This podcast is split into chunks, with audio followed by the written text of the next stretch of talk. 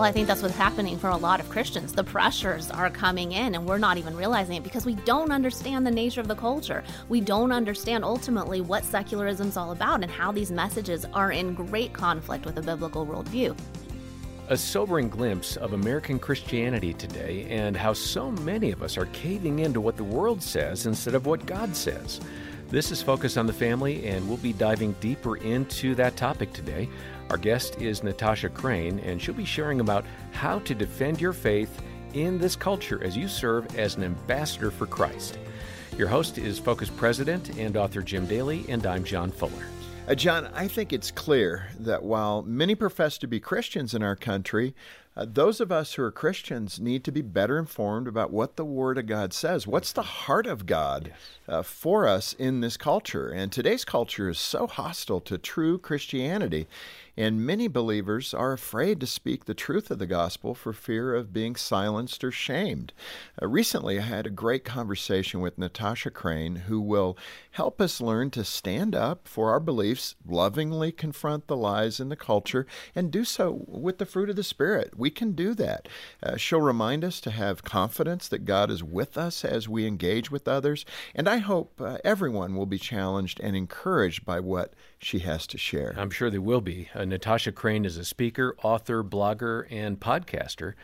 And um, she graduated from Biola University with a certificate in Christian apologetics, along with an MBA from UCLA. Now, Natasha has written four books, including the one that really forms the foundation of today's program. It's called Faithfully Different Regaining Biblical Clarity in a Secular Culture. And it really is packed with amazing content. We have it the link is in the program notes. Let's go ahead and listen now. Here's Jim Daly and Natasha Crain on Focus on the Family. Natasha, welcome to Focus on the Family. Thank you so much. So good to see you. I uh, so appreciate the research that you put into your book. Uh, this is great. Faithfully different, regaining biblical clarity in a secular culture. Um, I think right now this couldn't be a more critical resource for Christians. Um, what motivated you to get here? why did you do this? Well, for a lot of years, I was writing about apologetics specifically for parents. So I was kind of in a very specific zone of writing and speaking. But in 2020, with all the social unrest that started happening, my eyes just really opened to how much was going on in culture that I hadn't really focused on before. And I wrote this blog post called Five Ways That Christians Are Getting Swept into a Secular Worldview in This Cultural Moment. And this thing went crazy online. It was liked and shared over 277,000 times. Yeah, it struck a nerve. It struck a nerve, absolutely, yeah. because I, I just was receiving emails from people for weeks saying, I was having trouble putting my finger on what exactly is going on right now. It doesn't seem biblical. A lot of these movements, a lot of these things that people are talking about and things that are going on, but I didn't know exactly what to do with it. So I realized that there was this real need for people to understand more clearly the difference between a biblical worldview and a secular one. And so that's really what led to me reading, yeah. writing Faithfully Different eventually. And in fact, you looked at a lot of research. Uh, a lot of the research is fairly new 2018, 2019, about where Christians or people who claim to be Christians and where they're at with their worldview, their perspective. Uh, we get down to terms like convictional Christian, once a month Christian.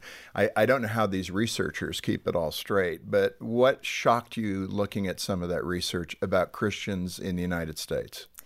Yeah, well, according to the Pew Forum, who conducts a lot of this research on a large scale, and they track it over time, and called the Religious Landscape Studies. And what they found as recently as 2019 is that if you call people up and you ask them just a single question about what best describes their religious beliefs or their religious affiliation, you give them a list of things like Mormon, Jewish, Christian, atheist, agnostic. If you ask people that question, 65% of Americans will say, huh, Christian.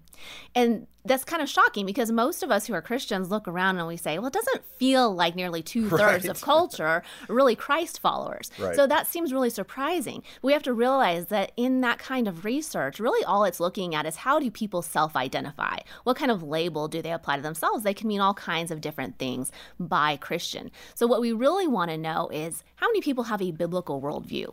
In other words, how many people actually believe the core truths as taught in the Bible and seek to live accordingly? And for that research, you can look at Arizona Christian University's Cultural Research Center. And they have, instead of just asking people how you identify, they give dozens of questions to people directly about what they believe and how they live their lives. And then the researchers are the ones that classify okay, these people have a basic biblical worldview. So they give them the, their behavior, and then the researchers say, okay, this is a convictional Christian, etc. The behavior plus the beliefs, right? Yeah. So they they use That's good. over 40 questions. Yes, it's it's great research. And what they found is that only about 6% of Americans have a biblical worldview. Uh, how would you encourage us as believers to think about the postmodern culture? You know, I've often said recently in the last few years, I mean, uh, with the pace of progressive liberalism, that the United States is in a post Christian environment. Um, you know, those Judeo Christian values that the nation was built upon aren't holding together like they used to. And you're seeing that certainly in the universities. But how do we as believers uh, behave in a postmodern culture and, uh, you know, encourage Christians particularly to become more Christian? Yeah, I, think that what's really important as a starting point for that is for Christians to understand the nature of the worldview that surrounds us, because a lot of times it's not so openly hostile in terms of, okay, there is no God. When we hear that, we know, okay, that's in conflict with the Christian belief, obviously. But the cultural kinds of statements that we hear today are things like follow your heart and you be you, be your authentic self. And Christians are not as in tune with what all of that means. And so the way that I summarize it is that secularism overall, this worldview that surrounds us, is all about the authority of the self. In other words, it's all about the individual determining what's true about reality, what's right or wrong, good or bad for me personally. And of course, that's at fundamental odds with a Christian worldview where God is the authority about what matches up with reality because he's the creator of reality. Yeah. And we look to God as a standard of what is right and wrong and good or bad. So, this is why our culture is so fundamentally at odds with Christianity. We're talking about the authority of the self versus the authority of God. Yeah.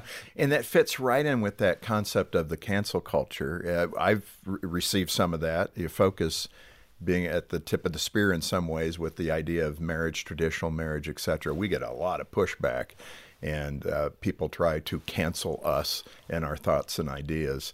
Speak to cancel culture and uh, the abrasive nature of it, and the I think uh, anti-intellectual nature of it. Yeah, I think cancel culture ultimately is uh, at the very bottom level of it is about saying that free speech is actually not the ultimate good because some speech is so harmful to oppressed groups that it's not worth protecting. And if you're going to come out and you're going to say something that we believe is harmful, that the idea itself is harmful to an oppressed community, if you're going to do that, then we're not going to allow you to speak to anyone at all. In this context of secularism, you mentioned four pillars in your book. What are the four pillars? So if we think about the authority of the self, you might think, well, that means that there are millions of people with millions of different worldviews. But at the end of the day, if you're the authority on everything, then there are some commonalities between all these individual authorities out there. And so identify them as number one, feelings are your ultimate guide. So if you don't have anything external to yourself, then the one thing you have to guide you is your feelings. How dangerous is that? It's extremely dangerous. And this is where we get these cute little things like follow your heart and be the authentic you and only you know what's best. Those sound a little innocuous at first if you don't think about them, but they are very much the tip of an entire worldview iceberg of the authority of the self. The second one is that happiness is the ultimate goal. So if feelings are your guide, you have to ask, well, okay, where are feelings guiding you? They're guiding you to whatever you subjectively determine to be your happy place. Mm-hmm. And I think this is why you see so much of this in culture, so much talk about, well, it made me happy. And you see that as a justification for so many things. How many times do we hear, for example, women who are pro choice, who stand up and say, Well, I'm actually happier because I had an abortion. They say this because the ends justify the means. It's almost like the mic drop at the end of that story, right? Everyone's going to understand that happiness made this okay. So that's a very dangerous place to be, too. When you are following your subjective feelings to your subjective happiness, you're in a very dangerous place. And all the reinforcement of those things through social media, the mainstream media, I mean, it's all about that. Absolutely. It's coming from all directions to reinforce that these are the right ways to live. Don't pay attention to anything that's external to yourself. You're the authority. Let so, me, yeah, I was going to say, let me ask you a question, and then we'll continue on that train of thought. But when you look at it again, how does a Christian withstand that kind of social, cultural influence? to not succumb to the very things we started with with the research. Well, I think that's what's happening for a lot of Christians. The pressures are coming in, and we're not even realizing it because we don't understand the nature of the culture. We don't understand ultimately what secularism is all about and how these messages are in great conflict with a biblical worldview. Once we can understand that, then we can start to look at things through a different lens. And that's how I hope that these pillars of secularism that I talk about in the book, I hope that they will help people to kind of give that lens for looking at things differently. That when you hear these things about your feelings, when you hear those key words, words about happiness or the third pillar, judging is the ultimate sin. When you start to hear those things, then they should trigger you to think, okay, that is a worldview that is based on the authority of the self. As a Christian, I have a biblical worldview that's based on the authority of God and His Word. And no matter what I feel, no matter what makes me subjectively happy, I'm going with what God's Word says because that is my authority. That's the difference ultimately. Yeah. So three is judging. What's the fourth pillar? And the fourth one is that God is the ultimate guess. So, in other words, secular culture is actually not totally godless. A lot of people think that secularism is synonymous with atheism, but that's not true. Actually, 90% of Americans do believe in a God or a higher power. But what's not okay is to believe in a specific God. As long as you believe in a generic God and it's just a guess as to who that God is or what he might want from us or any of those things, secular culture is okay with that. You can thank God in general, but you cannot believe in a specific God who has actually revealed himself through something like Holy Scripture, because now we know who he is and that there are certain requirements of us. People don't like that because right, that challenges. Truth. That's right, because that challenges yeah. the authority of the self. Yeah, and that's yeah, people get uncomfortable with that, and I think younger Christians, particularly, as I've looked at the research, millennial Christians, they're very uncomfortable talking about faith with people who have no faith because they feel it's inappropriate or rude. Speak to that for a minute. I mean, is that how, how do we combat that as parents of these millennials and Gen Xers and Zers? Yeah, there's absolutely this cognitive dissonance going on for a lot of millennials because the research has found that about half of millennials say that it's wrong, actually right. wrong, to share your faith with someone in the hope that they will convert and share the same beliefs. Yet 96% of millennials also say that an important part of being a Christian is sharing about your faith those things don't really make sense together. On the one hand, you're saying, okay, it's important to do. On the other hand, you're saying it's wrong. So they have really been influenced by secular culture, saying that God can only be a guest. Who are you to come along and say anything whatsoever about what I should or shouldn't believe? And what a great scheme by the enemy of our souls to get people to do stupid things to prevent you from pursuing a faith and a path with God, right? Absolutely. I mean, it's just be exactly what Satan would do. Uh, let me ask you about this issue of equality. That's big, you know, the equality issue. It sounds right. I mean, people want to be treated equally. That's good. Uh, but outcomes, uh, it typically moves into that idea that we need equal outcomes for people with their labor, with their remuneration of labor, all those kinds of things. Describe the battle of equality and what it truly means or doesn't mean. Well, this is one of those examples where if you want to get moral buy in to something that's different than what people have already held, you're going to have to redefine the language in some way. My background is in marketing, actually, before I ever got into writing and speaking. And so I can see right through this that actually secular culture markets a new kind of morality to us, which is quite fascinating to watch. And really, that starts with redefinition. It's redefining key words that people have a positive association with already, and now lumping your view in with that. So, whereas equality used to just mean, okay, we all are of inherently equal value, which is, by the way, from a biblical worldview. Made in the image of God. Made in the image of God, right. exactly. It comes from the biblical worldview that we can claim that humans are all equal. We've moved from that to equality being conflated with all kinds of other things, such as okay, well, you're equal, and therefore any of your moral choices are going to be of equal value also. Or you're equal, so you're going to have equal rights to all things. But we know that just because a person, all people are inherently equal, that doesn't necessarily mean we all have the exact same rights. Children are equal, but don't have the same rights as adults, for example, in a society. So you see this, all of these kind of conflations of the word equality with other things that are going on. And then Christians especially feel bad and they say, well, I'm for equality. Of course, we're for equality we're for the inherent equality of all mankind. That doesn't necessarily mean that we're going to extend the concept of equality to all these other things like equality of outcome, for example, or equity, as the word is now used. Yeah. Another uh, firebrand in the culture right now is social justice. And what does that mean? Justice overall.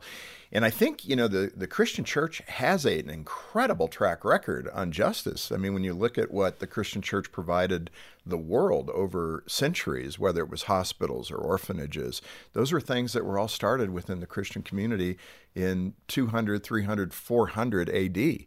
And, uh, you know, those traditions carried through even to hospitals here in the U.S., Catholic hospitals, Protestant hospitals.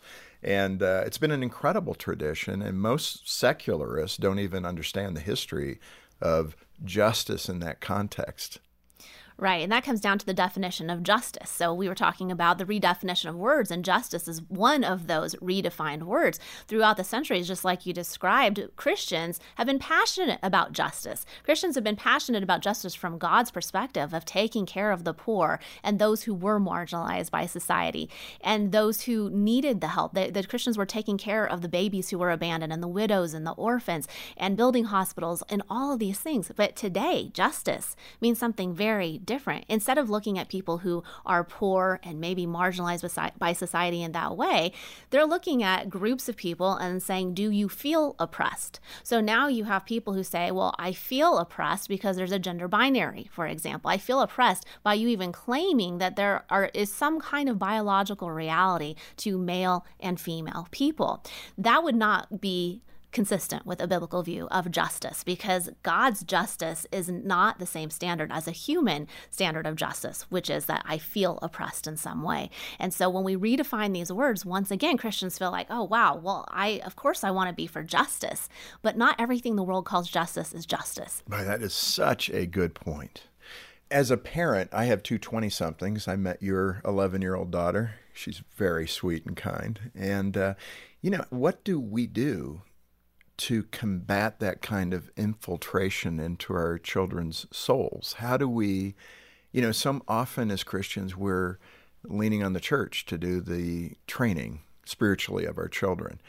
And if we're that separate from our day to day life, as the research is showing, I can only imagine that in our parenting methodologies and approaches, we're not getting the job done. What can we do in that drip irrigation of having our children 0 to 18 to do the best job we can do teach your kids about the culture. And this is an area of absolute passion for me because I think one of the most misleading ideas that a lot of Christian parents have is that I'm just going to teach my kids truth. We're going to focus on the Bible and they're going to be able to handle anything that they encounter. And I think we see over and over again, and I hear the stories from parents and we see all this bared out in the statistics. This just is not enough. Of course, they have to understand God's word, they have to understand truth. But a lot of times, if they don't understand the nature of the culture around them and why why it's problematic and why it's not consistent with the biblical worldview, then kids are going out, they're hearing things like, well, yeah, I'm going to follow my heart. Yeah, I'm a Christian too. They don't see how those things can't fit together. So, what I do with my kids, one of the most practical things is we are always talking about current events. I will send them articles and say, you know, look at the underlying presupposition here. Or we'll talk about memes that I see on social media. I'll pull them down and I'll save them to share them with them at dinner, for example. Yeah, very active. I, yes, very much. I'm constantly bringing them examples examples from culture to show this is all about feelings being the guide, happiness being the goal judging being the sin, see how this differs from what we would believe as Christians. So when our kids understand both truth and how truth compares explicitly to the secularism around us, they have a clarity so that when they go off to college, they're already prepared to look around and understand that this is not biblical Christianity, and then they can be stronger in, yeah. in their ah, faith. That's really good. Um, let's get practical. We're in that direction. You mentioned four questions that we should ask to engage uh, the unbeliever. What are the four questions? And let's discuss them a bit because they're really important. So these are four questions that I think are helpful for determining how do we go about speaking truth. The first one is is this something worth speaking up about? And I mean by that in any individual case that we see. So let me let me stop you for a second because that almost feels like a little retreat. And I totally understand what you mean, but using discernment to know is this a hill to die on or is this a little molehill? That's what you're saying. That takes a lot of thought it does. prayer. It does because we can't respond to absolutely every errant idea we see. Right. You, you just can't do that, and we will drive ourselves crazy. We'll become bitter and angry ourselves right. at dealing with all this, especially on social media.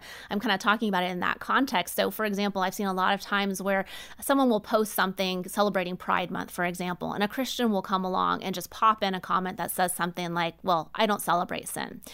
You know, in that context, I'm not saying it's wrong to do that, but it's probably not going to lead to some kind of conversation. It's like if we post a Bible verse and an atheist comes along and puts in a comment that says, Well, I don't believe in God all you've basically done is state your respective worldviews and there's no conversation being had. So when we ask ourselves, is this really something we're speaking up about right now? It's not to say, oh, this isn't an important issue for example, but it's asking ourselves right now in this context of what this person is saying, is this the time to do it? Okay. So that's the first question. All right. What's the second? So the second one is what is my motivation for doing this? Mm. And this is where we have to really be introspective because, and I'm just as guilty of this as anyone else, a lot of times we want to point out what's wrong with the way someone's thinking about something. We want to win an argument, or maybe we're really annoyed by someone and we want to make them look foolish. There are all kinds of reasons why maybe we want to say something not for the glory of God, but for the glory of ourself. So we have to check our motivations. And that's not to say we have to be pure as the driven snow either in order to say something. But it's humble. But it's yeah, it's it's a humbling to really look at yourself and say, okay, am I doing this for the right reasons right mm. now? Because if we do say the right things but for the wrong reasons sometimes those things don't quite come out the way the way that they could have or should have right and third and the third one is should I say this publicly or privately? So this That's is a, always a good question to ask it's yourself. A, it's a hugely important question when you're talking about social media and everything that happens online now. And I've had to learn this myself a lot because in my mind, just logically speaking, if someone posts something on social media, they should know it's there for social consumption and I have the right to respond socially, right? right? But we have to check ourselves in that and say, okay, yes, I have the right because this is that context, but if I'm saying this for the glory of God and because I want to lead this person to some kind of knowledge of the truth, maybe it's better if I do take this private. Because if it would have made them look foolish or if I would have made them feel uncomfortable for some reason, maybe the best thing is to not do what I supposedly have the right to do because it's a social platform, but to do what I should do by taking it private for a more productive conversation. Yeah, it's good. And then the fourth one is what's the best way to say what I'm going to say? I think that's a great context to figure out how to say it. Yeah, there are all kinds of ways to say any given thing and to really think about what are we saying, how do we do that? And what I suggest is the the best way to start almost anything is by finding a point of commonality because that puts people in a more comfortable place rather than it seeming like you're attacking them and putting them on the defensive. It's a way of saying, "Hey, you know what? I think where we both agree on this is that human rights are really important. But what I think we are disagreeing about is how to define human rights and where those rights come from." And then go on to talk about from a biblical perspective. And I always use that terminology because I want to make it clear it's not just me saying this out of my own opinion like someone else might assume, as we were talking about before, but this is where I'm getting my view. From a biblical perspective, rights are given by God Himself, that we're inferring this from our human equality and explain it from that perspective. What I think you're saying, and then ask them, Am I correct in assuming that you're saying that human rights are whatever the case in this yeah. conversation? Uh, Natasha, this has been so good. I mean, you have hit so many issues, and I'm looking forward to reading the book more thoroughly. And I hope other people will pick up a copy. They can get it here at Focus on the Family. But man, uh, you have really done a stellar job of consolidating what we're facing in the culture and how to move forward. When you look to the future and you have young children, um, how do you stay optimistic that uh, you know it's not all going south? I mean, I meet a lot of people. I meet a lot of young Christians that actually I feel are very on fire. They may be a smaller number, but I think they're a committed number. And I don't share kind of the pessimism that a lot of older Christians have because I think God, you're really questioning God then. Did He put the right souls in this generation to really meet the challenge? Right? When we start saying, I don't think these young Christians are going to do it well, I mean, you're really saying, God, you didn't do it right. Right. I think it, there's a pru- there's a pruning that's happening. Yeah. I think I've heard a lot of people use that terminology. I think it's absolutely right. I don't think that we need to hold on to that 65% of people so tightly and say we just need more people to label themselves as a Christian. That's not what we need. We need more people to be committed followers of Christ. And so if there's a pruning happening where people are being forced to really contend with what do I believe? Who is my authority? If they're actually in this position of having to think through that more than maybe they had to in the past as a cultural Christian, that's a good thing. And we know that the gates of hell will not prevail against the church. Yeah. And so we know how this ends. And that is the source of our hope and our optimism, not in any particular battle, not in any particular movement or trend of today, but in what God has said from the beginning. Well, such encouragement and what incredible insights from Natasha Crain, reminding us about the importance of being salt and light and spreading the good news of Jesus to this lost and hurting world. Yeah, John, I certainly was inspired by this conversation, and I hope our listeners were too. Uh, you know, it's not easy to go against the grain in the culture, whether it's the workplace or in friendships. It can be hard to stand on your convictions, but we know that Jesus himself wasn't silent when it came to speaking truth. So I urge you, no matter how scary it might be, take that step to tell others about your faith in Christ, what you believe, and offer a refreshing contrast to the secular worldview that is so prevalent today. As the scripture says, if God is for us, who can be against us? And when we share our faith and live it out, uh, that's an important part. Uh, we're planting seeds of the gospel, and you never know when those seeds will sprout and lead to salvation and change someone's life. Well, we pray that that'll be the case and that you'll start by getting a copy of Natasha's wonderful book. It's called Faithfully Different Regaining Biblical Clarity in a Secular Culture, and it'll inspire you in your Christian walk.